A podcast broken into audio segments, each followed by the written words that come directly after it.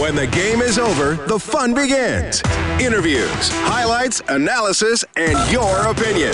This is Overtime Open Line, brought to you by the Canadian Brew House. Now, from the Terry Paranych Team Broadcast Center, Reid Wilkins, Reid Wilkins on Oilers on Radio, Oilers. 630 CHED.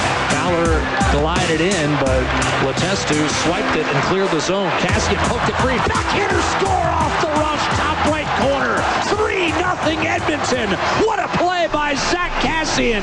The speed to reel in that puck and the backhand finish, and he is getting mobbed on the Oiler bench for Kassian, who turned 26 yesterday.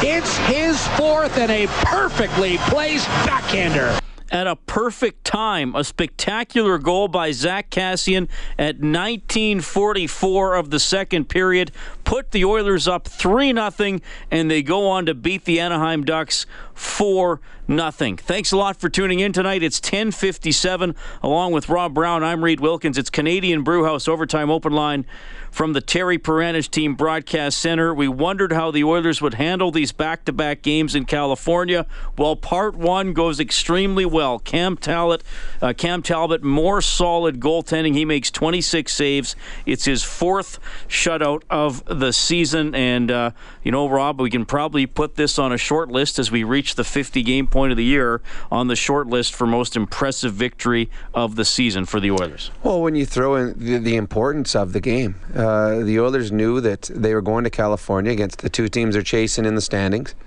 They're playing two teams that are playing very well. Anaheim and San Jose have been on fire as of late.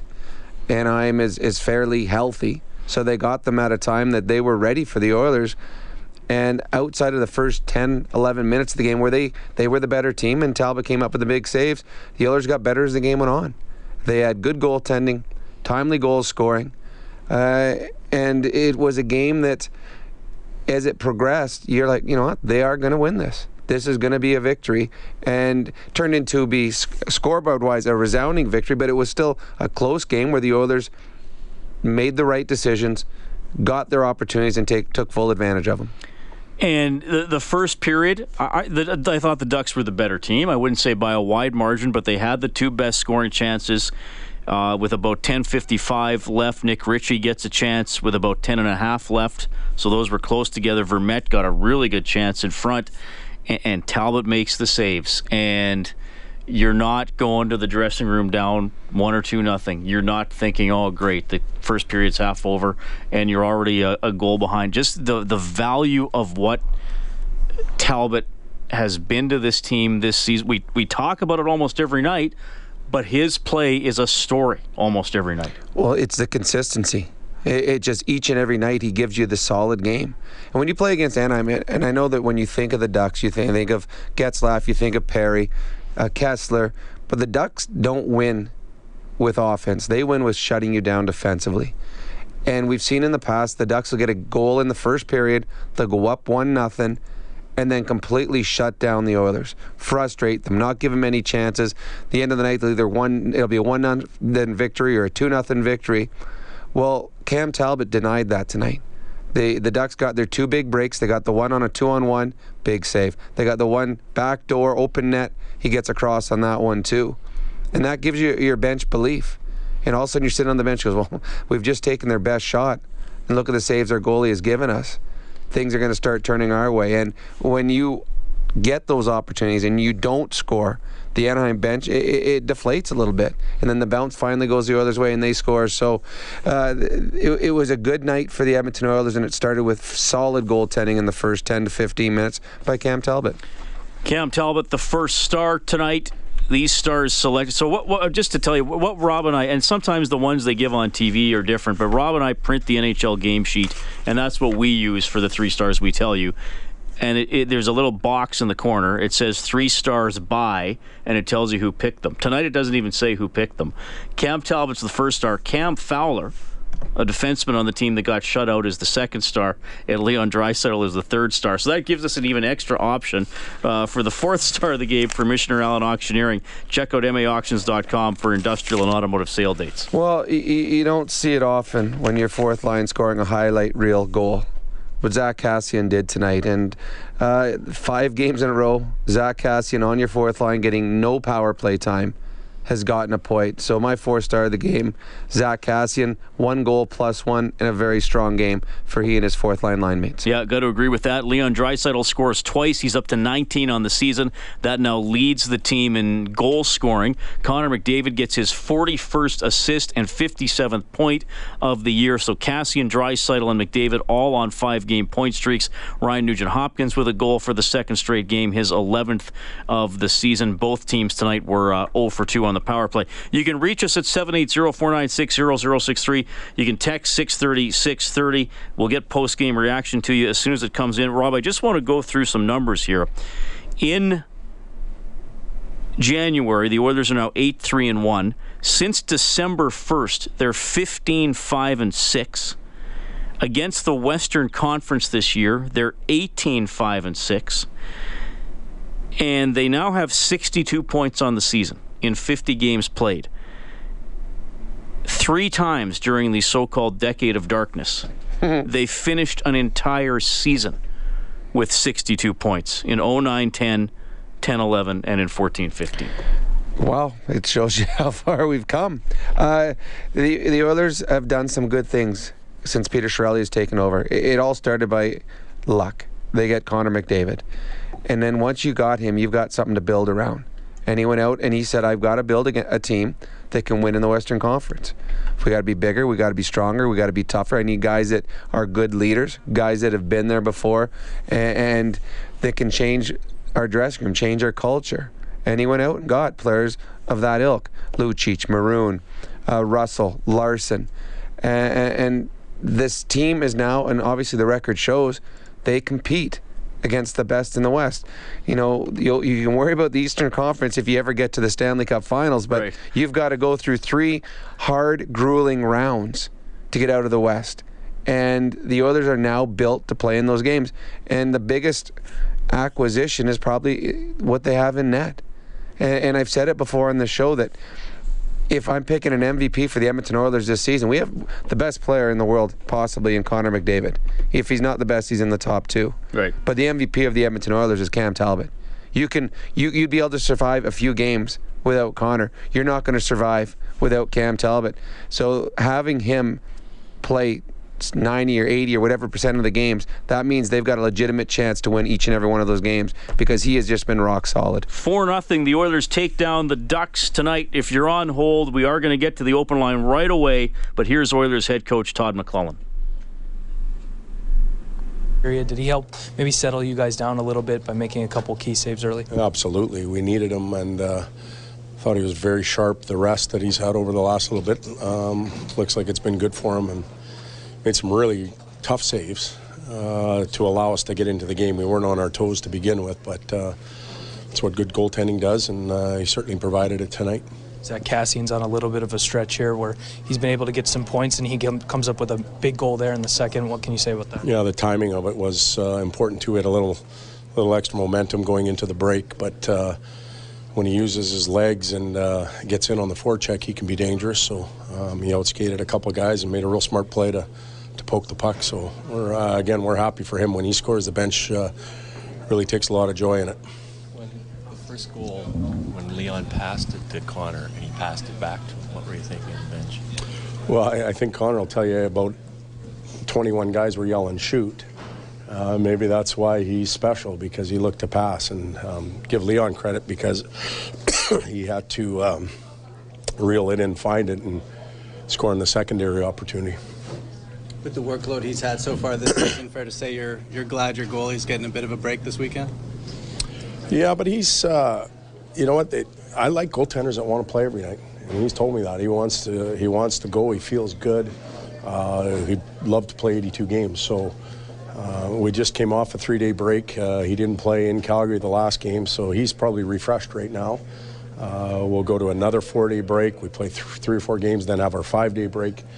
Uh, there's no reason for, for Cam to be fatigued at this point. So was this about as complete a game after the first period as you've had in a while against a really strong opponent? You know, I'm trying to review our games lately. There's been so many. Uh, yeah, it was. It, let's face it, it was a good team game. Um, starting with the goaltender making big saves. I thought our D, when we did break down and they had some real good chances, our D cleared the second and third opportunities away. Forwards began to play the lines well, blue line at our end, blue line at their end, uh, especially after the first period, and that helped. That's Oilers head coach Todd McLellan. His team tonight beating the Ducks 4 0. Three goals in the second period, including two a minute 49 apart, one more in the third. Talbot, fourth shutout of the season. He's 25 12 and 7 on the year. All right, 780 496 0063. We have Cam calling in tonight. Hey, Cam. Hey, guys. pretty exciting uh, win again here tonight. Unbelievable. Hello? Yeah, we're here, buddy. Go, keep going.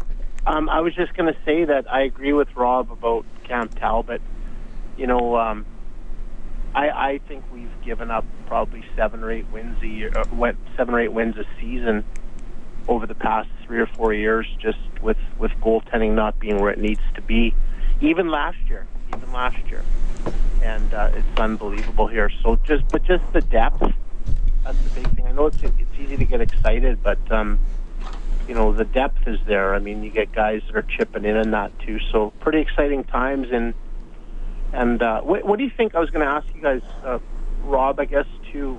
What do you think it is? Like, why would there be the slow start and and those breakdowns? You know, you never want to dissect the win, but like those those breakdowns where you know Talbot was left high and dry there tonight. Is that just ebb and flow of a season, or is there something technically that's that's happening where uh, he'd be left out to dry like that. Well, it's, it's for Anaheim's a good hockey club.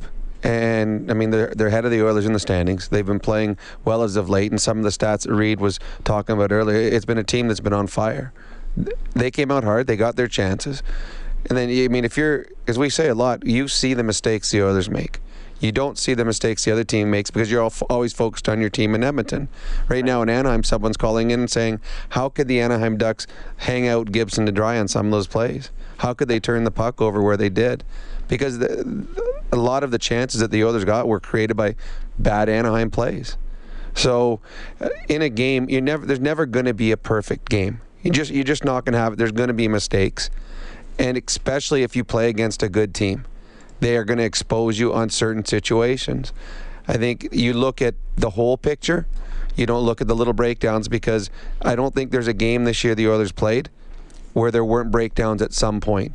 And if you go and take t- pick any good team in the league, pick the San Jose Sharks and go through the video of their games. And every game victory they've had this year, you'll be able to go through it and see five or six breakdowns too. No coach is ever satisfied because no team has ever played a perfect game but you've played a better game than the other team. You executed better than the other team, and I think that's what the Oilers did tonight.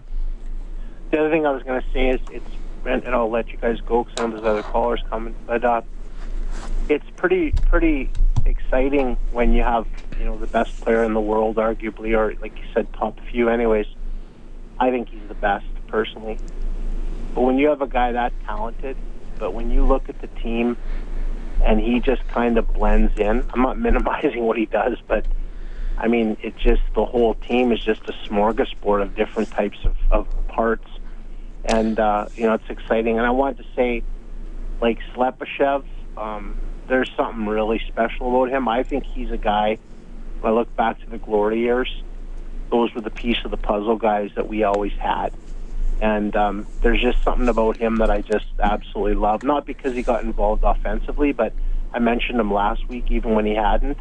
And uh, I just wanted to shout him out too, because uh, in closing, that's a guy that's really, really exciting to me right now. Thanks, Cam. I, yeah, I thought he had a very, very good game tonight, and I think he's getting better each and every game. And I think a lot of it is he's gaining confidence. And it's for what you say uh, with Connor McDavid blending in. Uh, good teams good teams with great players that have success, the best players aren't always the players that win the hockey games. Last year, the Pittsburgh Penguins won the Stanley Cup. The third line, most nights, or a lot of the nights, stole the game because everyone is so focused on the best player. The best players are always going to be good, but good teams, good teams that win, are teams that have someone on the second or third or fourth line do something great. And tonight we saw that out of the fourth line. Kassian gets, as Reid said earlier, it was the game changing goal and it was their fourth line that did it for them. Four nothing. The Oilers take it in Anaheim. We have Nick uh, Nick up next on the phones. He's also going to finish the play with us this evening. We have more post game reaction coming up, including from Zack Kassian. The Oilers win it again. They win it again. They are 6 0 1 in their last seven. It's Canadian Brewhouse Overtime Open Line from the Terry Paranych Team Broadcast Center. Live from the Terry Team Broadcast Center, this is Overtime Open Line. Brought to you by the Canadian Brewhouse on Oilers Radio, 630 CHED by Perry out to center. It's a two on one. Vermette and Ritchie. Center pass. Ritchie shoots. Save made by Cam Talbot with the blocker. Best scoring chance of the night. And Talbot comes up with an early denial. Cross ice. Kasha will pick it up break corner. Sharp ankle shot. Wrister, what a right pad save. Made on Vermette by Cam Talbot. Brilliant work by Talbot and chipped the other way by the Oilers. Ducks limited. They don't score tonight. Oilers win at 4 0. Cam Talbot 26 save shutout. Couple good stops there for your save of the game feature for Armor Insurance. Protect your car, home, and business with Armor at armorinsurance.ca. Thanks a lot for tuning in. It's 11:15. Along with Rob Brown, I'm Reid Wilkins. Remember, we're back at it tomorrow. The face-off show will be at seven. Game at 8:30. Oilers at the Sharks. But we'll continue rolling with your calls tonight, and we have Nick on the line. Hello, Nick. Hey, how's it going? Doing well. Good. Uh, I just have a couple comments. Uh, I thought, like McDavid said before, Draisaitl might be one of the most underrated players in the league. Like what he does for the team and the great chemistry he has with McDavid, I think, is really overseen. And uh, unless you're an Oilers fan, of course. But also, I had a question uh, regarding Shattenkirk. Like, I I don't think it's smart to break the bank on a player that's going to be here for I don't know, like like four weeks or five weeks, but uh, like, what do you think they'd have to give up if they wanted to, to get him for a playoff run? Because he, he's he's made it clear he doesn't want to stay here after the playoffs, but I don't think it's smart to give away too much for him. Yeah, I, I, I wouldn't sell the farm for him either, especially if he's a rental, which he likely would be. I, I mean, if you're St. Louis, you're probably asking for the first round pick and, and something else, right? Um, not necessarily a star, but a, a prospect or a, or a younger defenseman coming back. But I mean, you, I, I, think you make a good point, Nick. Like Chiarelli has another month plus a few days to evaluate, and if he thinks, okay, this team is hanging in there and might be able to do some damage, well, why do I want to give up any sort of asset for a guy that I'm going to have, like you said, for a few weeks? Not that he's not a good player, because he is, but again, oh, yeah. Rob, what what what you, would you be willing to surrender if it came to that? No, I, wouldn't be giving a first round pick for him. Yeah, and the Oilers don't have a second rounder this year. So yeah, and I, so uh, yeah, I mean, you're you're renting a player, and as Bob said earlier tonight, he, only one team wins a Stanley Cup. So everybody, and there's there was a, a, stretch of four or five years where the trade deadline, everybody was giving up first round picks to get some player that would come and and and do do nothing. More, a lot of them did nothing. Or very specific, like Gaustad, Bob gave as an example. That's a very specific well job that I mean, the first round pick for a guy to take faceoffs. Yeah. And how'd that work out? The LA Kings traded a first round pick for Andre Sekera. Did they not? I thought it was a first round yes, pick. Yes, they did. Yeah, and Sekera got, injured, got injured, didn't even play for them, so you just gave a first round pick up for nothing. Shattenkirk is good, and he's going to sign somewhere in the offseason for a lot of money. I, I, I, I would love for it to be the Edmonton Oilers, but I mean, he, he's an American hockey player that's going to have his choice and his pick to go anywhere he wants. So uh, I would not be spending a whole lot to get him to come for a month. Though whatever team does get him, uh, he, he's going to make a team better. He, he is that good. Yeah, I, I think like they said too in the second intermission on Sportsnet, they uh, they said they'd be lucky to get McDavid and Draisaitl for under 16 million which I think would be a miracle. But honestly, like I, I don't think it's worth going after a guy like that when he's probably going to get the best career or the best contract of his career. So yeah, well, and they're go- and the Oilers are going to have to clear cap space. I mean, I wonder if you can do a bridge deal with Draisaitl for a couple of years to, to buy some time with that. We'll see. I, I, I mean, but clearly those two guys are going to get paid, and they're going to be the Oilers' top two offensive players for for a long time. Nick, do you want to finish the play, buddy? Yeah, sounds good. Okay, I'm going to put you on hold so you can hear the clue. Kellen, go ahead and roll that. Finish the play, buddy. Cogliano for a moment. He'll scoot it back behind the net, and Kesler was buried in the corner. All right, Nick. I know if you're an Oilers fan, you don't mind seeing Kesler getting buried in the corner. Who hit him? Was it Russell or Caggiula? I'm gonna say Russell. Say Russell. I think it was Russell. Cogliano for a moment. He'll scoot it back behind the net, and Kesler was buried in the corner. Big hit by Russell. At least I And gave it's the right drilled down the choices left- tonight. uh, yes, Nick, stay on the line. You are in the grand prize draw for $1,000 to Integra Tire Auto Center. Visit Integra Tire to experience service you can trust. Integra Tire, experience integrity. Good stuff. All right, uh, tell you what, we're going to get back to the calls here, but Zack Kassian had a great goal tonight. Let's go back to Anaheim and hear from number 44. You guys down, didn't he? Yeah, most definitely. Our, our first period wasn't too sharp, but we wanted to clean that up, and uh, Tubbs held down the fort while uh, we did so. So uh, he was a big part of us winning that game, and um, it, it, it's a good feeling in here. We have one more to go before the break. That means a lot to our team. How important was it to get the two points out of here for the Pacific Division? Yeah, they're they're all going to be important from here on out. Uh, the- our division's so tight, and uh, you can't take any nights off. And um, tonight was a good example of us. Uh, we weren't great in the beginning, but we found a way to win, and our goalie played great when we needed him, and uh, we're going to need that tomorrow. All right, that's Zack Kassian got a spectacular goal tonight with 15 and a half seconds left in the second period that you know really was a I don't want to call it a dagger because it was still in the second period. It, it was a uh, the revelation of the dagger before Draisaitl really drove it in in the third period. Well, I, I think it. I, no, I, I disagree. I think it was the dagger. I mean, the, the Anaheim Ducks are not a team that scores a lot. I mean, both Kesler and- and Perry are having okay years, but not great years. Um, I, the, if you score three on, on Anaheim, you're going to win a lot of hockey games. And I think that just eh, the the the Anaheim Ducks were just they just got it was they were reeling. They just went down two, and they're like, all right, let's get into the break and all- come out in the third period. We got to have that push, and all of a sudden, bang, quick goal, third goal against, and it was scored in, in the style it was. It was like an exciting goal. It was like a beautiful highlight reel goal, and now the, all the emotion is on the Oilers side, and there was a huge deflate with the Anaheim Ducks, and that's how they had to go in for the the end of the intermission. So yeah, I think the the Kassian goal was the dagger, and that was the end of the game for the Anaheim Ducks. Four nothing, the Oilers win it. We have Greg on the line. Hey, Oh, Greg, yeah. thanks for calling. Hey guys, how's it going? Doing well.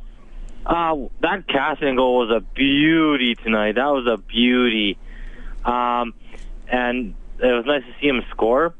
Um, the other thing I want to say is, um, I I know about like you know McDavid used to getting held and grabbed and clutched and all that stuff, but there was a couple plays in the corner when uh, Kesler was was all over him, like had both arms around him. I don't know how that's not called. I mean, we won the game, whatever. I don't care, but um, the other thing is, I was not expecting this type of game today. I thought it would be like a a one nothing, two one game tonight, and it's nice that the Oilers came out and did this to Anaheim.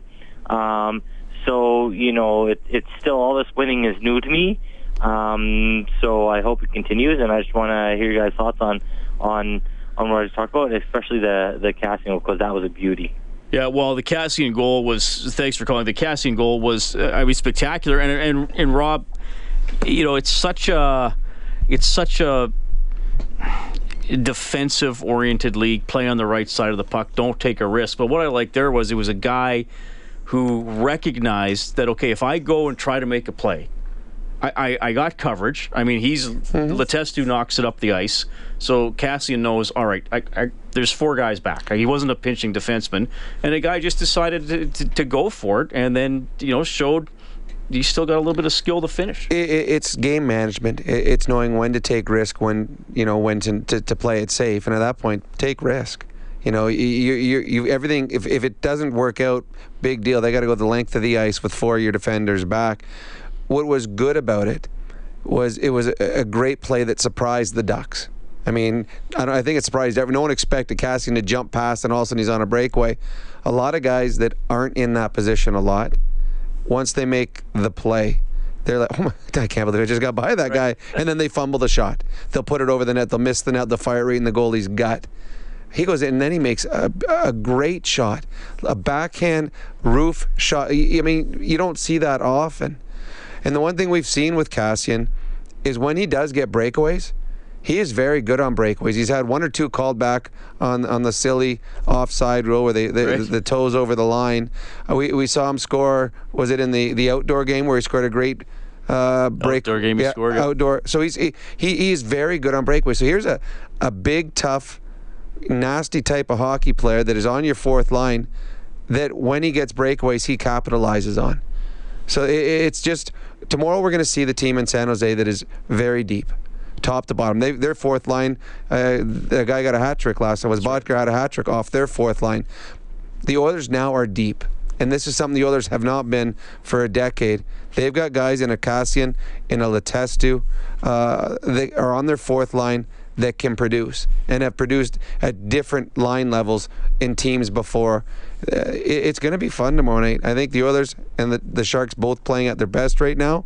I think it's going to be an even bigger test for what the Oilers and where they are. I agree, and you make a great point about those players who have risen to the occasion. And Rob, you, you and I have heard because because of what Pouliot, Eberle, and and Nugent Hopkins have been through, and Lucic at times this season. People said, "Well, the Oilers don't have secondary scoring." I have to disagree with that statement because they are eighth in the NHL in goals for. The secondary scoring has come from unexpected sources, which isn't necessarily a bad thing as long as you're getting. You mentioned Kassian. Okay, he only has uh, what four goals on the season, but you know they've they've meant something. You mentioned Letestu. Okay, you're the fourth line center. Go on the power play and shoot the puck. That's how he's gotten about half his points, goals or assists, just shooting the puck. He had Pitlick before he got Pitlick hurt. Before he bef- before he got hurt, Klefbom has has eight goals, so it, it has been there, and, and it just relates to. Uh, and again, it's it's an ongoing theme this year. They're finally a deeper team mm-hmm. that has they. I mean, look, McDavid and Draisaitl are going to drive the bus. They were lucky to get those guys to win the McDavid lottery, certainly. But okay, what other pieces can fill in the gaps? And, and they've been able to do that. 780 496 0063. We have Kevin on the line. Hello, Kevin. Hey, how's it going? Doing great. Good, good, good. Uh, just a couple quick things. Uh, first off, um, if we do make the playoffs, um, are we going to be looking at possibly up, upgrading our goaltending? Now, I love LB. I followed him as an Oil King. I think he's a great goalie. I don't know if he's what the Oilers, if he could carry us through the playoffs. And I'm only thinking about the 06 when Markkanen got, or when uh, Roloson got hurt in Markin and was able to step in and carry us to Game Seven of the finals. Is LB that goaltender, or would we possibly look for another goaltender? Okay, here's my question to you: How many teams in the NHL right now have a backup goaltender that can carry them throughout a playoff run? Mm, good question. There's a, there's a reason It's there's single starters and there's a reason best, that yeah. there's there's backup goaltenders. Uh, you're not if a if a team lose any pick any team in the NHL, if they lose their starter, there might be four teams in the NHL that have a backup that is a legitimate starting goaltender. The rest can you're think of hoping. a couple. Yeah, like Yeah. Ward, Havlik, those guys. legitimately can be Oh, I'm not. up. I'm not sure about those ones. But Well, Well, they, they've been good. starters in the past. okay, yeah. I, I but they're if they're capable of playing, yeah, but I mean, so I, and then now what are you going to pick up? that's yeah. So I mean, exactly. it's you're, you're not gonna you're gonna be picking up someone else's backup because you're not picking up a starter. So you're picking up someone else's backup. So if he's not good enough to be a starter on that team, I mean, there's a few teams out there. A, a Fleury could be moved in Pittsburgh. It's true. Well, you have to but up? but Fleury, yeah, but you're you're not going to trade for Fleury. He's not going to come sit on the bench here. Now, a couple weeks ago, I put Rob on the spot and told him to try to sell me on Pouliot. and I think uh, a couple weeks later, I, I don't know, maybe they do listen to the show because it seems like, uh, although he hasn't really scored, he's picked up his play and his intensity quite a bit over the last, you know, seven to ten days. Well, that line has been much better. It, Oh, it has, and it needed to be. And you, you, you weren't going to be able to move Pouliot, so try and make a Exactly. player out of him, trying to get him back to where he was. And sometimes a little honey is what works. Instead of beating him down, everyone's just right. give a little honey. He's, he's going to score a goal or two, and he's going to get it back, and that's going to be it. Yeah. Now, I, I going forward, is he the answer on your second line as a left winger? I don't think so. But right now, it, it, it's working. That line has been better, and I mean, don't, don't let's not try and fix what's not broken right now because the Oilers are playing very good hockey. and we've got depth going into the playoffs as as has been mentioned numerous times. I mean, even looking at the farm, we have players we can call up that can fill in for a game or two if need be. Who knows if Nurse is going to be ready if we get past the first round, if Pitlick might be back if we get past the first round. Who knows? Yeah. Thanks, Kevin. Well, I don't think Pitlick would be back. This Nurse should be well. March, I think, is Well- is. I mean, they well- said they what they say about twelve weeks when the surgery. I mean, yeah, n- Nurse more so. He'll Pitlick, pl- he'll play. Yeah, Pitlick. I mean, no, my my son just had his ACL done, and I know how long it's a long recovery. So I would not expect him back. I'm hoping he'll be back and ready for next season. Uh, Nurse, uh, getting Nurse is like making a trade. Like if, if the Oilers play as well as they do, and the, and all of a sudden March 15th comes and they're they're still in the playoff race, and all of a sudden you get Darnell Nurse added to your lineup. It's like, oh, we just made a trade for a quality defenseman because he's new to the team. So uh, the Oilers have depth, and we've seen that this year when injuries have gone down, guys have stepped up, and the Oilers haven't lost a beat. Four nothing. The Oilers win it tonight. The four goals means Booster Juice is going to donate hundred dollars to the Juvenile Diabetes Research Foundation. They give twenty five bucks for every goal throughout the season.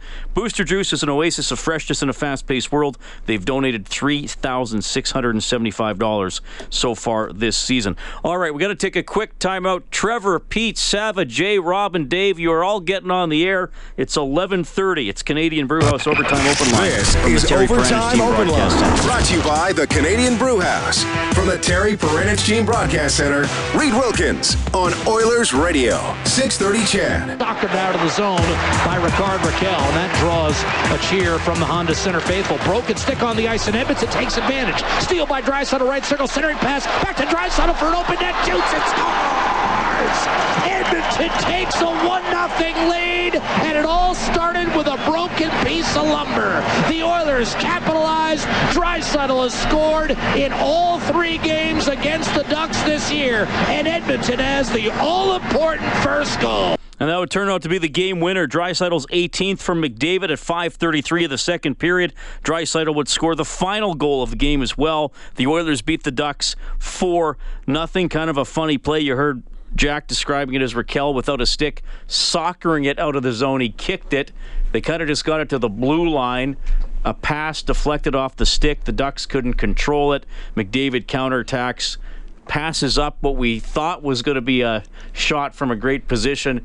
Draisaitl actually fanned, partially fanned on the one-timer attempt, kept it alive off his skate, and then flipped in the second opportunity. Along with Rob Brown, I'm Reid Wilkins. Thanks for tuning in. 780-496-0063. We have Trevor on the line. Hi, Trevor. Hey guys, uh, first off, uh, Reid, Rob, great show. Thank you. Uh, just a couple comments. Uh, earlier, uh, one of the callers mentioned about Slepyshev. Super impressed with him. Uh, came out of nowhere. I think uh, second round pick three years ago. Uh, Just double checking the exact spot Yeah. he went. second, oh, thought we gave up a second rounder for, two, or maybe it was third round for two third rounders. But anyway, came out of nowhere. Love the guy. Uh, blew me away tonight, and all season has been. He skates fast. He's got a decent shot, and he hits uh, hits everything that uh, comes near him. Uh, second, uh, center. What do you guys think for? I mean, Caggiula, I love him, but 23 years old, going to the playoffs. Any chance Oilers get a right-handed center? I'm And sure. that's about it. Well, I'm sure that the Oilers, as well as a number of teams, especially with the, it being so close right now, will be looking at ways to upgrade their team come playoff time. And I, I, Reid and I talk a lot off the air. We, we think that Caggiula has got really nice potential, and, and he's done a nice job this year. But if there's an opportunity for Peter Chiarelli to pick up a rental at a good cost to the team, I'm sure he will do that. Centers, you, you can never have enough centermen because if a center goes down, you need him to fill it, and if you have to throw him on the wing, it's easy to be for a centerman to move to the wing. So a centerman or or an, some extra defensive help for uh, a little more depth. Those are things that Peter Chiarelli will be looking at, and it's stuff that we'll be talking about, I'm sure, a lot the last couple weeks of February when it looks like the Oilers, for the first time in a long time, are going to be buyers. Because it, it's usually a depressing time for Reid and I, the two weeks leading up to the draft, because all the phone calls are about who we're going to get rid of, who we're going to trade, why is this guy still here. We're actually looking at building onto the team this year because I mean, Hanzal would be great. uh, that's the guy. To me, the, the Now two he's players. had some injury issues. Sure, Yeah, but well, but that's why he's going to be available, and he's not re-signed by Phoenix. The two big ones to me are, are both in Phoenix: Vrbata and Hanzal. Vrbata can still score, and this Oiler team. to help its face-off though. No, no, no. He's going to help on your wing and score because I think the Oilers are still lacking depth on the wings. I mean, uh, Slepyshev, who's played well, is on your third line, and if you can put a Vrbata there, if you can get a Vrbata to move up somewhere in your lineup, if you have injuries, because the Oilers don't have a lot of depth when it comes to scoring wingers. Vrbata is a pure scorer, and I think he will be very sought after at the deadline. I just wanted. I couldn't remember who, uh, who went higher, Yakimov or Slepyshev. They're both third-round picks. Uh, Bogdan Yakimov was taken by the Oilers 83rd. Slepyshev was taken 88th, and that was in 2013. Oilers win four 0 over the Ducks tonight. We have Pete on the line. Hi, Pete. Hi.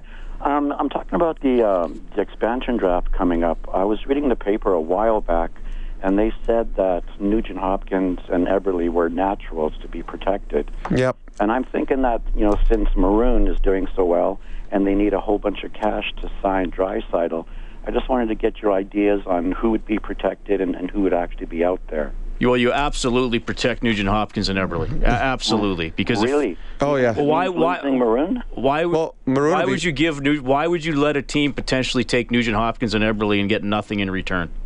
Well, I, the, the way I, I, the way they were talking, it made it sound like Maroon would be left off the list. No. Maroon. no, will be Maroon will be protected. Maroon will be protected. Pitlick Well, might be unprotected. Oh, so who, who do you think would be uh, protected? So what is it? Five? Was it five, three, and one? As it go? No, they can go seven, three, and one. So, So- they'll protect T- Talbot. You have to protect Talbot, Lucic, and Sekera because they have no movement Yeah, movement but if you go if you go position while you protect Talbot. Then you go defense defenseman. It'll be Larsson, Klefbom, and Sekera. yeah, There's your defenseman. Right. And then up front, it will be. Uh, Leon, Well, here I'll go down this list right here. So you got Eberle, Maroon, Lucic, Leon. There's four. Then you get to, well, then you can. Brian Nugent Hopkins is five, and then you got two freebies, whoever you want to protect in your lineup. uh, I think we're missing somebody. Did you say Maroon? Yep. Okay. So maybe they'll re-sign Kassian and protect him. Letestu might be protected. So yeah, so I feel the, like we're missing somebody. So I mean, it, there's there's not an issue when it comes to protecting players. Uh, the most thought player that would be taken has been has been Brandon Davidson. That's the player that Oh, yeah? the Oilers fear they're going to lose. So there won't be Maroon. Will Maroon's going to be an Oiler for for quite a long time. He'll get a new pay raise here with the Edmonton Oilers, and he he does not want to go anywhere else. He likes where he is right now on the left side with Connor McDavid. Yeah, but so, there. so you, you you do think we, we, we can keep both uh, both the Eber, Eberle and, Oh, absolutely. Now, right. in in the future, I mean, when contracts start coming up, they will have to shed some salary somewhere. But you are not going to shed salary by letting uh, a Nugent Hopkins or an Eberle or someone go for nothing. No, the, the, they'll- they will absolutely be protected. Draisaitl's an RFA this year, isn't he? Yes, he is. All right, that'll be a nice amount of cash there, eh? He'll be able to buy dinner for, for the guys after that one, yes, and he can pick a nice restaurant. Pete, thanks a lot for calling. Let's go back to Anaheim and hear from Draisaitl, who scored twice tonight. After maybe a little bit of a rough start in the first period. Yeah, he's, he's unbelievable again. First, um, you know, he gives us a chance to win every night, and um, you know, you you can't really ask for much from a goaltender. And uh, even in the third, you know, um, thought we played a good game, but I think I, I still think that we, we gave up gave up a little too much, and um, he was there for us, and it's been like that the, the whole season. So um, we're we're very very happy to have him back there. What's clicking for you right now? You're on a little bit of a hot streak. I think our whole line is, has been playing really good. Uh, you know, obviously you, um, you you can't in this league you, you won't score three goals uh, every night uh, as, a line, but uh, even even though we haven't been scoring as much lately, um, I think we've been playing really good and we- we've been creating, and um, you know it's it's a lot of fun playing with those two guys.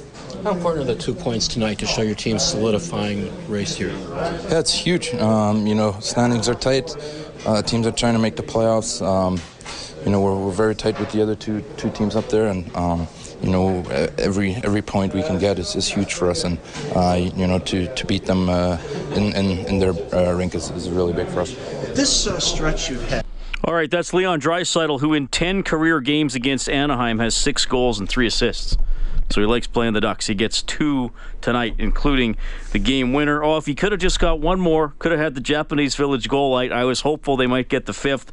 That's uh, the situation when they score five or more in a game. You can go to the Oilers page on 630ched.com, print up a coupon for a free appetizer at Japanese Village, one of their three locations in Edmonton, downtown, south side, and north side. Uh, just quick question about Draisaitl, Rob. Would, in your mind, Mm-hmm. would you say he is further ahead than where you thought he would be at this point of the season? No, because he is. He is for me. I, I thought he could get to this point. I didn't think he'd be this good already. No, I mean I I- I've been the biggest Draisaitl fan since last year's training camp. I was shocked last year and disappointed when he was sent down uh, at the beginning. His upside is so big. He's a big, strong player. He can he can skate well. His vision is is, is second only to to to Connor McDavid, and it's not far behind when it comes to vision. He passes as good as anyone in the league and and he's playing with a player that's going to give him opportunities. And that's why I've said right from day one, he is the best right winger for Connor McDavid. He is the best right winger on this team. And the fact that he can take faceoffs, that's cool.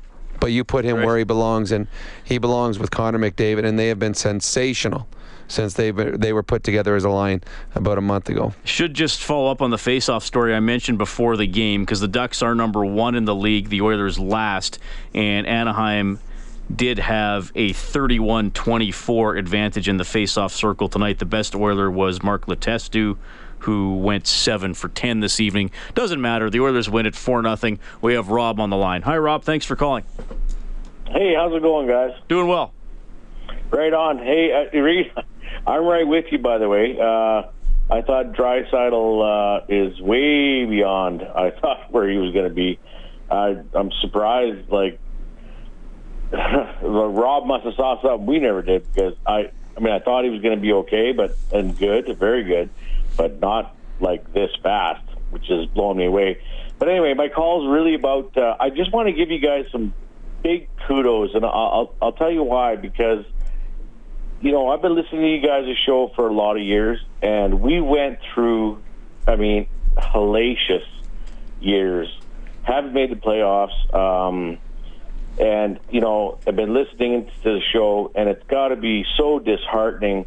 I mean, I just remember so many times, uh, just everybody was so upset and calling in, and it was just so depressing um, almost unbearable to listen to. And actually, I stopped listening. Uh, and I'm sure there's a lot of people out there listening right now that felt the same way because it was just so bad. Like, and we never saw the light at the end of the tunnel.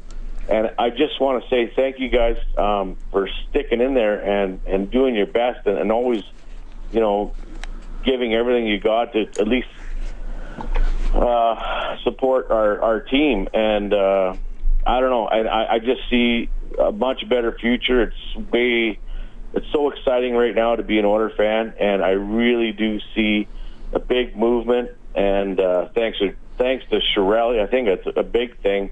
I can go on about that. I, I but anyway, there's a lot of things he's done, and and and the team. I just uh, anyway, I just want to give you guys though a big big kudos for uh, for helping us fans stick through the bad times and that's really all I got to say. And thanks very much. I'll, Well, I mean, if, if Thanks, he's Rob. if we're thinking, I mean, we I should we should thank our therapist that we go we were seeing after the games there for a little bit of a stretch, but I, I mean, it, it, it was it was a tough couple of years. Like it, there there was a lot of days we were coming to the rink and it's like, or to the rink or coming to the station like, oh, it's going to be a long one tonight. Like you like there were games where you thought like you you all a team always has a chance to win, but you knew it was okay. There's like a one in ten chance they'll win a game. Uh, and it wasn't one in ten some nights. It, and it's funny. So you start looking at the we we talk about the acquisitions or where why the Oilers are where they are now.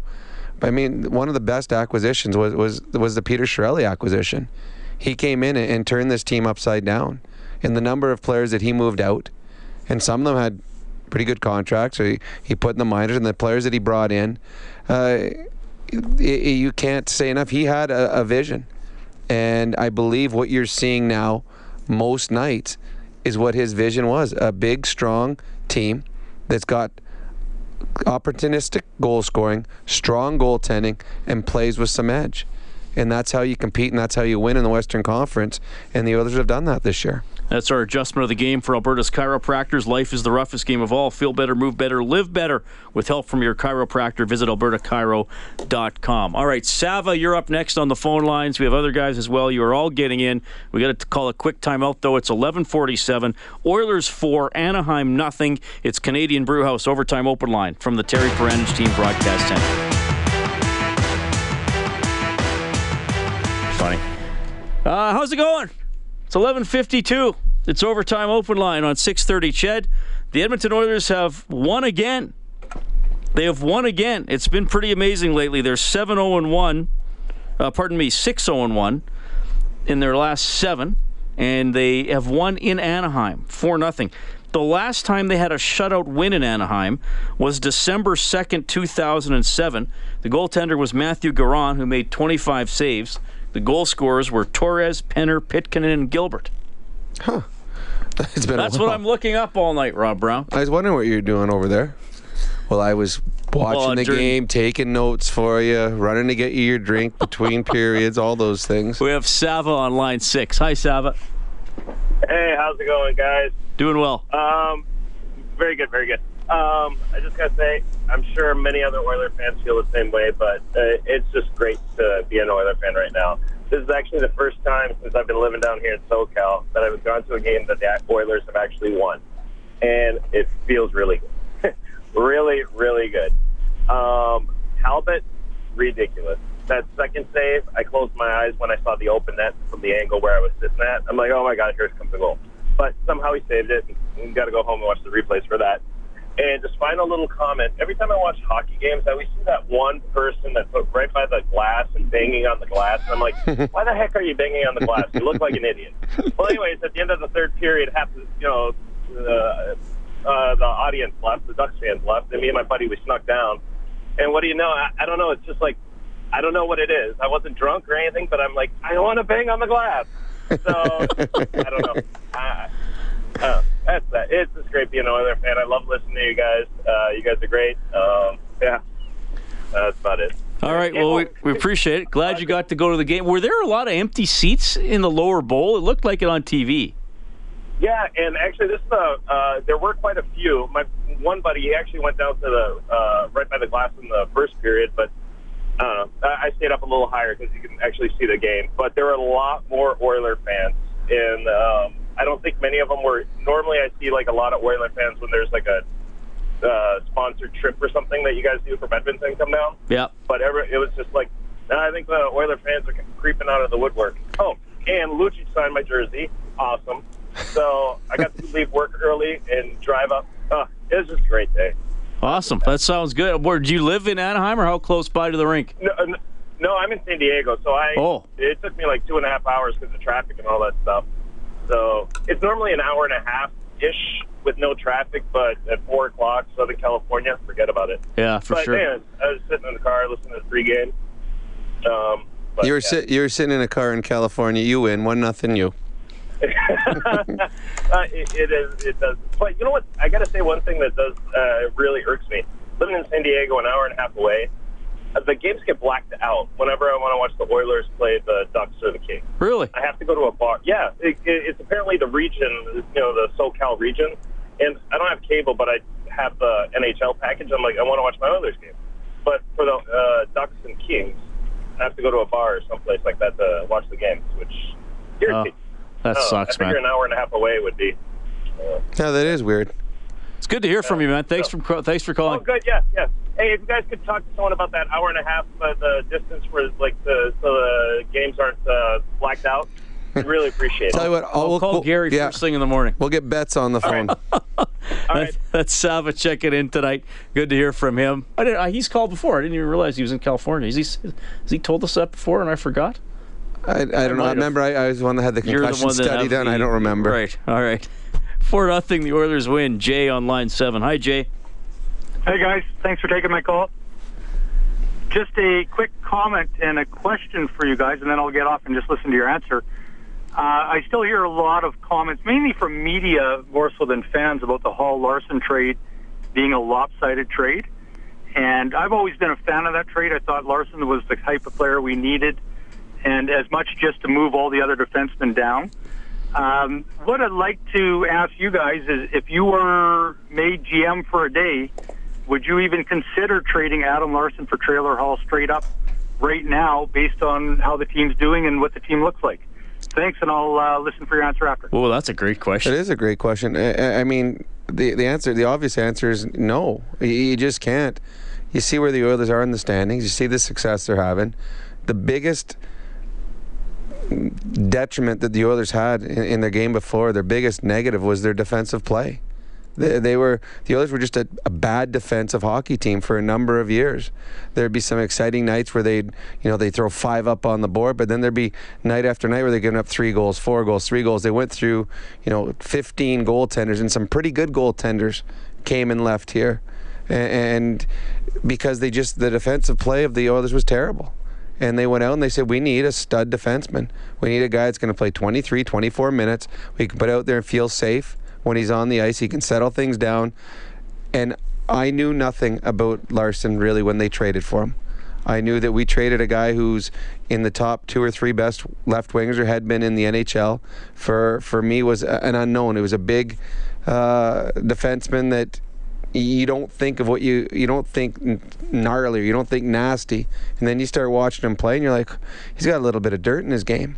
So to me, no. I it, eh, eh, because we can see 2020 now. We can see well, what happens. We, we now yeah. know. Yeah, no. I this this trade has worked out very well for and, the Edmonton Oilers. And the Oilers still could use more scoring on the Absolutely, they could. There, there's no doubt about that. But I, I think he made a good point. Where now the defensemen are slotted more appropriately. Mm-hmm. And uh, you? And you made a good point. Everybody's talking about, well, should the Oilers try to get Kevin Shattenkirk? Rob made a great point to me during the game, and I double checked. Shattenkirk has the same number of points as a defenseman by the name of Justin Schultz. Mm-hmm. How good would Justin Schultz look on this team as the fifth defenseman? Yeah, I mean, the Pittsburgh Penguins took him and put him in a place where he belonged. They put him as their third pairing defenseman. They gave him softer minutes, let him play on their second power play unit, and he's thrived. He now has a Stanley Cup. He's got a new contract. He's leading them. I believe he, he's leading them in defensive scoring because Letang. I don't think Letang has 30 yet, or I'm not sure, but I think he's leading them in scoring. Uh, I think he's in the top five. Justin Schultzen for defenseman scoring. It he was put in the wrong slot when he was with the Oilers. There was too the expectations were too high. He was playing against the wrong players. It killed his confidence, and he's not made to play against the Getzlaffs and the Perrys and the Sedins. Here's the thing: Matthew Benning is in the slot where Justin Schultz should yep. have been. Mm-hmm. Absolutely is. I mean, Justin Schultz, and, and and it wasn't Justin's fault, and it wasn't completely the coach's fault. They just had nobody better. The Oilers are, are, are much, they're a much deeper, stronger team now. That uh, I mean, you watch the game. It, it's a completely different team you're watching night after night now than we did even midway through last season. All right, people are going to laugh at me, but I got to give credit. I just got a text from my mom. has, I'm going to laugh at who you. Has, who, has, who has pointed out correctly that the Oilers are the highest scoring team in the Pacific Division with 148 goals for. Well, it's, you know what? We, we, we should have a stat girl. She could be our stat girl. Anytime we need to know a stat, we'll just get her on the, the stat phone. And she could make pierogies. Oh, you know what? If she's listening right now, Oh, if she's we listening. Could, trust we, me. we could really use a snack on some of these games late at night. Uh, the Advantage Trailer Rental scoreboard reads like this: The Canucks beat the Avalanche three-two. Maple Leafs beat the Red Wings four 0 The Flyers win in New York 2 0. All the road teams win tonight. We have to break for the midnight news, but if this you're on hold, is you Overtime are Open Line. Brought to you by the Canadian Brew House. From the Terry Paranych Team Broadcast Center, Reid Wilkins on Oilers Radio, 630 CHED. Well, good morning. Dry Draisaitl with two, Nugent Hopkins and Kassian with one each. Talbot 26 stops, his fourth shutout of the season. Oilers win in Anaheim, 4 0 The Ducks' 11 game point streak against the Oilers ends. They were 9 0 2 in their previous 11 meetings. Along with Rob Brown, I'm Reid Wilkins. Thanks a lot for tuning in. You're going to hear from Cam Talbot in a couple of minutes. But first, we have Dustin on the line. Hello, Dustin. Hey, how's it going? Doing well. So, uh, I called in a couple years ago, like about a month before Eakins got fired. I don't know if you remember, but I like lost my mind. I had a tirade against the management, and I can't believe how much the team has changed with just Chiarelli and Nicholson and Todd McLellan, like professionals. And I, I'd always thought the years we'd always get these first round draft picks, we could maybe be like a Chicago or Pittsburgh, and it could have never came true without the proper backbone of an organization, which is that management. And it's finally actually happening. And of course, McDavid helps. But um, I just wanted to say one thing your callers had mentioned, and you guys have too the depth in the organization and the size. I think that has increased the team's health. Because I play sports, and I'm sure a lot of other people do, but when you're you're not in your your top physical shape, it can easily you're stretching out too far and you're gonna you're gonna strain yourself, get hurt. But with this depth and the large bodies, we're we're making it so it's it's damn near a healthy team. Sure, injuries come and go, but I'm I'm loving it. This is the Oilers team we want. But uh, I just want to ask you guys. I've heard some rumors, not rumors, but some good on the uh, expansion draft. Would it would it make sense? Your caller, a couple calls ago, mentioned clearing up some cap space for when Draisaitl and uh, McDavid need to get paid a bit more. Would it make sense to maybe trade somebody like Eberle before and uh, clear up that cap space, maybe get a little more depth?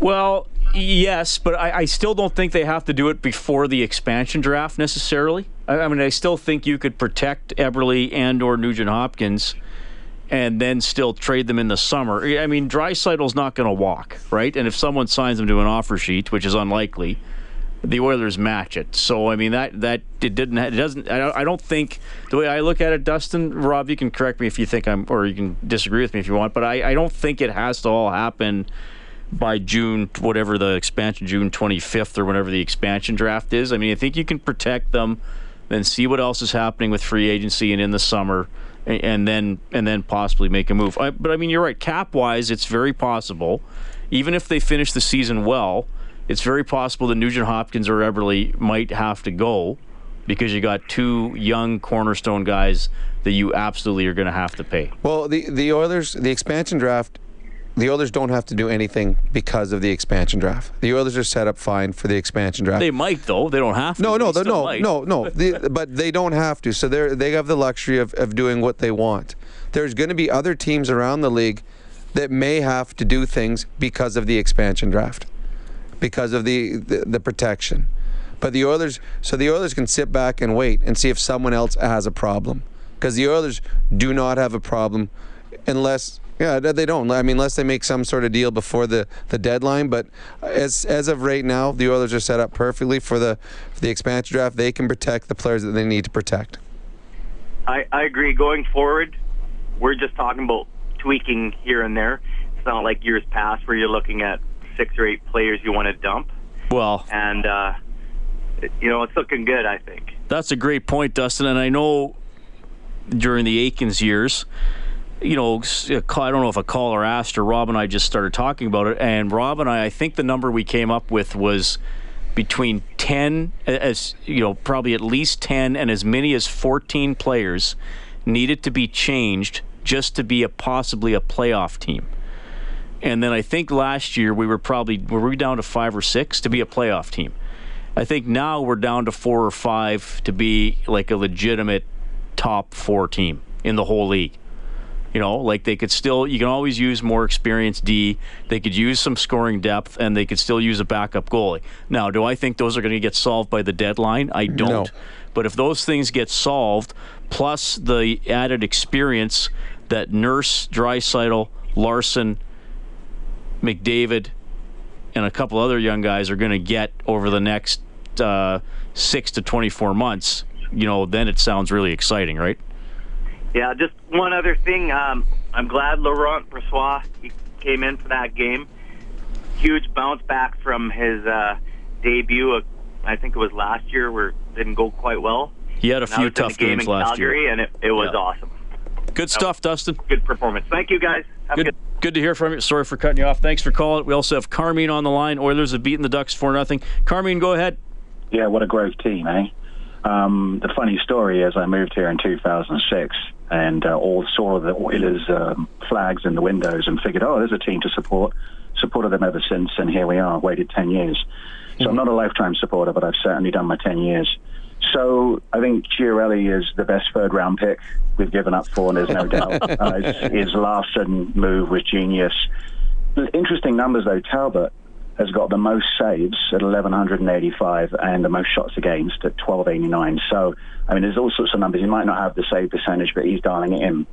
But here's a thought, because I was thinking about the expansion draft. All right, so Oilers are eighth in the league on goals per game, uh, fifth in the league on shots per game, ninth in the league on goal differential, ninth on plus minus. They're clearly lacking in special teams, and and you know there's there's a place where they've got organisation and, and they are improving.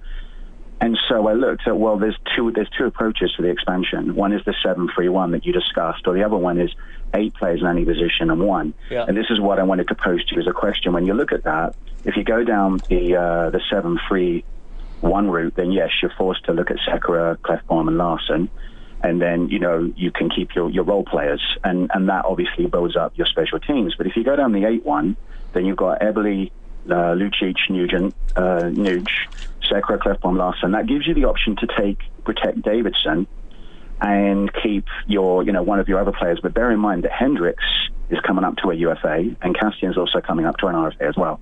So I don't know how the UFA RFAs impact in terms like if they if Las, uh, Las Vegas takes them on, uh, you know, are they taking on a rental player themselves in the expansion? And what do you think about that play? Do you care more about the role players, or do you care more about Davidson? Well, him? yeah, well, well, Las Vegas would take on the contract, right? So if they, they, I mean, well, the, expansion draft. I, I, you know what? I forgot to. look- The date is what June twenty fifth. Well, June seventeenth. Sorry, June seventeenth. Right then, the actual draft is the next week. So if you took a guy who was a UFA, he still becomes a UFA July first, right? Right. So they're not going to protect Hendricks. Plus, I mean, we know Hendricks works hard. He's also 35 though, and Jujhar is pushing. Um, I, st- I still have Davidson not protected if we go eight. Well, no, because if you got Ebbs, Lucic, Nuge, uh, Sekera, Klefbom, Larsson, Davidson, that. Well, what about Draisaitl? well, he's entry level. Do you have to protect? no, it, it's two years or less. It's two years or less experience. You have to protect Leon. Okay, so you don't have to Leon protect goes in McDavid your, and your Nurse four and Benning. forwards. Yeah, so Leon so- goes in your four forwards, and you're leaving Maroon, Pitlick, and Cassidy. Yeah, so I I'd rather have Maroon than I would Maroon. Davidson. Davidson's going to be a number six defenseman here. Maroon's on your first line. And I hear here's the thing, Carmine. If if Nurse is healthy right now, Davidson's probably a scratch. Mm-hmm. Well, he would be for sure. Yeah.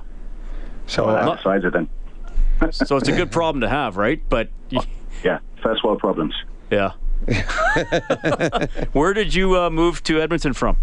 Well, I was originally in Winnipeg, but they didn't. Like Winnipeg, they didn't have an NHL team At that the time, right? Yeah. So I moved in, and I I got to. I mean, I didn't. I grew up in England, and so I got to discover hockey when I came over here, and I love it. I love the game off the game. I love the game off the park. well, it's funny when you There's said similarities. Reid just asked you where you came from. You said Winnipeg. Well, that is it. I, what No, part of Winnipeg is no, that? It must be a Well, northern part of Winnipeg Winnipeg where they have that British accent. no, originally England. So you know, I, I I got to realize I can't skate, but I really enjoy watching the game, and I really enjoyed sort of persevering and toughing it for ten years, and then suddenly realizing, oh my god, yeah, this is you know some growth team, eh? Yeah. Well, yeah. There's finally. I I mean, I've always said, Carmine, the to me the the the sin of the last ten years was not that the Oilers had a couple of bad teams. It's that they had several bad teams and never improved. I mean, six of the last seven years they finished in the bottom three in the league. 28th, 29th, or 30th. I mean, they didn't even go from 29th to 18th. They just kept finishing bad in the bottom three. Well, So culture change starts with a leadership change. Um, credit to the ownership to bring on Nicholson and then Chiarelli. Luck with with uh, obviously Connor McDavid, huge luck with phenomenal. McDavid. Yeah. Um, but when you think about the structure that came around, uh, you know, Chiarelli, I, I did my scouting around Larsson, and I looked on Game Center, and I, I checked out. I, I looked at all the games he played against the top seven teams last year in New Jersey, and when I looked at it, it was clear to me like he was an absolute steal of a player. Particularly when you look at his cap hit, when you look at his grit, and the only player you beat who beat him last year, who made him look silly, was Crosby. Well, I mean, that's saying something. It was the Yeah. only player that he actually struggled against. All the other players, and even if you account for Andy Greene, like, you know, Andy Greene, he was got on a good pairing, but he's on a pretty good pairing right now. Well, here's the beauty about about Lar- and again, the trade's going to be debated, and I, I I'm going to say the rest of my career, Taylor Hall's a excellent left winger. Yep. The beauty of Oh, yeah. Larsson is he just turned 24 in November. He's already played 323 games. When his contract runs out when he's 28, I think, the Oilers are going to have a 28 year old defenseman who's played six to 700 games and still could be reaching the peak of his career. That's pretty enticing. and a player who came through the New Jersey defensive system, because that's the other thing. Because I remember when they turned down Larsson at the draft time, and the, I thought, oh, you know, but in hindsight, it was the best thing for Larsson because he never would have thrived here under that culture of the time. No, you're But absolutely he went right. through a really good defensive system, mm-hmm. and now he's showing up and he's like perfectly primed. But it was looking at those games last year, it was clear to me he was on the up. They signed him on the five years, and it was like, oh, okay, there you go. Well, there's a couple guys.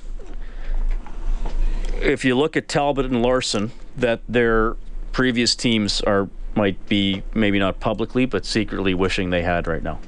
Oh, well, the, the fan base in New Jersey after the trade, they were really clear. Oh, we've won the trade, but we're going to miss Larsson. No, you're right. Well, the the problem with uh, when we saw New Jersey, they just they're they're hurting on the back end now. They need a Larsson. Yeah, it, it's hard to find a defenseman that can do what he does at that age, and he's been he's been everything that Peter Chiarelli promised he would be, and more. And it, it's the trade has turned out where, very very well for the Edmonton Oilers. You know, it's interesting too. And look, Chiarelli's not perfect. I think the Reinhart thing's going to be debated. We'll see how the Lucic signing plays out. All, all fair enough. But he clearly had a plan. Summer one, okay, like you mentioned, you had the gift from the gods of McDavid of winning the lottery. Okay, you need a goaltender. Need a goaltender. He believed in Cam Talbot. And then he, throughout last season, eh, he added a little bit of size, you know, with Kassian, a little bit of guys that were meaner, Maroon. And then I think this past summer, the option or the thing that he wanted to do was was defensive defensemen, Larsson and Russell. Yeah. And then and now I think the next step is an offensive defenseman, which is probably the hardest thing in the NHL to acquire, other than that- an elite But that lines up with player. their needs for special teams, though. That's the whole thing. They have to beef up their special teams if they're truly going to elevate into the top four. So that makes complete sense. But what Chris Russell proved to me is that Chiarelli is using more than just the Corsi rating system to judge his oh, players. Oh, yeah. Some of the Absolutely worst is. Corsi Yeah, is they- laughable. You look at Chris Russell, he takes a shot, he blocks the shot like he did tonight, stays on for 26 seconds, and then goes off. So in the middle of pain, he's ultra professional, responsible, and he's the, got the most shot blocks in the in, in the league. So that just proves to me that yeah, Chiarelli has made some mistakes in his time, and you know there's a couple of trades that are going to be hung over him, but he's the majority of his trades wins, and Chris is a perfect example of that. Well, in in the the Oilers' record this year is an example of of the Huh. success with his trades too. I mean, the, the Oilers are a very good hockey club right now, and oh, it's they're great fun. yeah, it is. It was, it was nice I- talking to you. I'm, I'm going to go home and I'm going to talk the rest of the night with a British accent now. It just sounds so cool on the radio. Thanks for calling, man. Awesome, gents. Great work. Thanks very much. All right, that's Carmine, 780-496-0063. It's 1220. Cam Talbot got the shutout tonight. You'll hear from him when we get back. Live It's from the Terry Brewhouse Paranych Team Broadcast Line Center. from the Terry This Paranych is Broadcast Overtime Center. Open Line. Brought to you by the Canadian Brewhouse on Oilers Radio. 630 CHED. 50 games into the season, the Oilers are 27, 15, and 8. They beat Anaheim 4 0 tonight. Cam Talbot gets the shutout. settle them down. How were you feeling at the start of the game? Because you had to make some pretty big saves. Yeah, I mean, when you make those saves at the beginning of the game, it's uh, confidence booster moving forward. And like you say, the guys kind of build off that, and uh, we were able to, to find our game legs after that, and a tough building to play against a tough tough opponent. So uh, give the guys a lot of credit for uh, sticking with it and potting some big goals tonight and then closing it out. What can you say about how the team did close it out? Not only getting that third goal late in the second period, but then scoring another insurance goal early on in the third. That shows maybe a killer instinct. Yeah, we talked about that between periods. I mean, Cass's goal at the end of the second there was unbelievable to give us a three goal lead there. And then another uh, huge goal at the beginning of the third by Drat. Um, kind of don't want to say sealed it, but he's kind of like a killer instinct there. So uh, we just kind of weathered the storm from there. They got some chances down the stretch, but we did a good job of clearing out the rebounds and closing it out. I'm doing a big. Cam Talbot continues his impressive season. So the Oilers are third in the Pacific. They're a point behind Anaheim. They also have a game in hand on Anaheim. They're two points behind the Sharks, who they will play later today. The Sharks, though, have a game in hand on the Oilers. We have Jim on the line. Jim, thank you for calling. Hi, how are you, how are you tonight? I'm doing well. Good deal.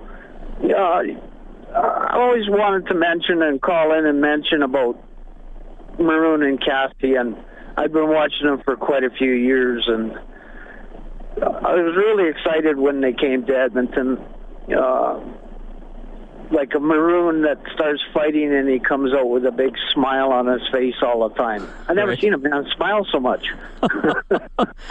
no, he's got uh, he's he's got a pretty um, uh, outgoing personality, and uh, you know he he obviously isn't afraid to show emotion. I'm sure you saw the Gene Principe interview he did with his son after he scored in St. Louis before Christmas, and he, he's also but but he's also you know, level-headed. He's he's always the first guy to say in an interview, whether it's a winning streak or a losing streak, everybody settle down. We got to keep playing.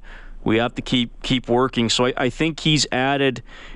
You know, I, I think he's liked in the dressing room. I think guys rally around him, but I think he's also his level-headedness and his experience has rubbed off on some of the players as well. I agree with you. Like now, my wife is a fan she's more entertaining to watch sometimes than a hockey game. But well, she probably wasn't very nervous tonight because they were able to take control of it. No, and I talked to her when I left the shop. She was pretty excited. Uh, someone else I wish we would have got was Vermette. I was watch always watch him when he was with the Coyotes, and I'll tell you, he's always such a dangerous man on the ice, eh? Yeah, he always seems to make an impact. His face-offs are, are excellent. Um, Sorry, I'm just going to double check his face-offs. Coming into the game, he was at 63.6%, and he went uh, 59% tonight. Uh, somebody yeah. asked me the other day if I thought the Oilers might trade for him at the deadline. I don't think the Ducks are going to trade the Oilers anybody at the deadline this year, like they did with Maroon last year. Maybe when right. Vermette's a free agent, maybe that'd be something you could pursue in the summer. Do you know how old he is? Uh, I got to double check. My memory's not as good as Bob Stauffer, but I will quickly type it up. Bob, Bob would know off the top of his head. Uh, he is. Jim, were you, you were working this late tonight? Yeah, I, I I listen to you guys on the radio all the time, and uh, I listen to the games on the radio. That's something else I'd like to bring up is my hats off to those guys on the radio. They make it so exciting. Good. Well, yeah, they Jack and Bob are into it for sure. Vermette's uh, 34. He's going to turn 35 on July 20th. Oh, he's getting up there too. Eh? Yeah. So I mean, if you signed him, uh, here's the thing: if you got Vermette, maybe he's a placeholder or to you know, and it allows Caggiula to mature for another year before he's the true third line center. Maybe. Right. But you still have Letestu under contract for next year too. Right. Yeah. Still dangerous, though. Yeah, no, he's he's he's one of the, like Rob says about guys. You have to figure out if you're not going to be a star, you have to do something really well, and that can allow you to stick around in the league a long time. Yeah. Anyways, thanks, guys. I listen to you guys' show all the time, and it's really good. Appreciate it, Jim. Thanks a lot for calling. That's Jim at 780-496-0063. I want to say thanks to Kellen Kennedy, our studio producer this evening. Thanks to everybody who called and texted. great to have so much positive energy in, in oil country. I know everybody's really enjoying the season, and uh, who knows where it's going to go. I can tell you that it goes to San Jose in the short term, though. And we have the game for you. 7 o'clock for the face-off show. 8.30 for the drop of the puck here on 6.30 CHED. I'll have Inside Sports from 6 to 7. Before that, I'm going to connect with former NHL defenseman Richard Matvichuk, who's now the coach of the Prince George Cougars. You can get more on the Oilers page on 630ched.com. Overtime Open Line is presented by the Canadian Brewhouse. We're in the Terry Paranych Team Broadcast Center. On behalf of Rob Brown, I'm Reid Wilkins. Oilers 4, Ducks nothing.